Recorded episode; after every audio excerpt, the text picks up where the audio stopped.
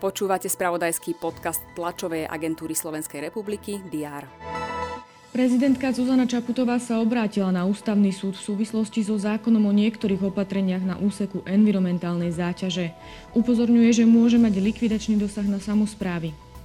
Advokáta Alexandra Fila, obžalovaného zo založenia, zosnovania a podporovania zločineckej skupiny Takáčovcov, odsúdil špecializovaný trestný súd na trest odňatia slobody na 3 roky.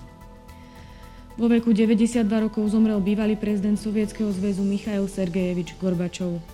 Aj to boli niektoré z hlavných informácií predchádzajúceho dňa. Je tu streda 31. august. Pripravený opäť prehľad očakávaných udalostí. Vítajte pri jeho sledovaní.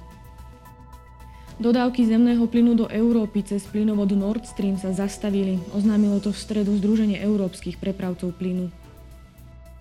Ultimátum SAS voči partnerom vyprší počas dňa. Strana po vypovedaní koaličnej zmluvy požadovala odchod lídra Olano Igora Matoviča z vlády. Hnutie Olano to odmietlo. Predstavitelia SAS preto avizovali, že 31. augusta po rokovaní vlády podajú jej ministri demisiu.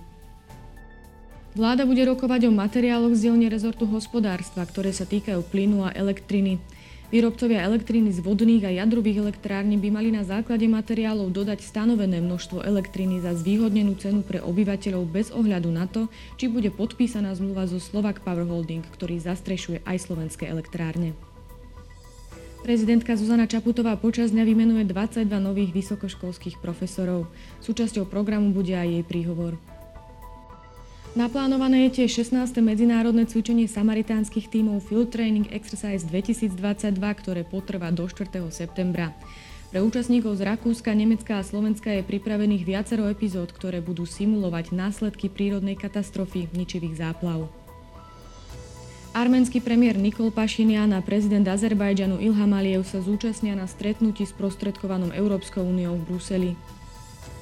Svet si pripomína výročie úmrtia Diany, princeznej z Walesu. Zahynula pred 25 rokmi pri dopravnej nehode v Paríži.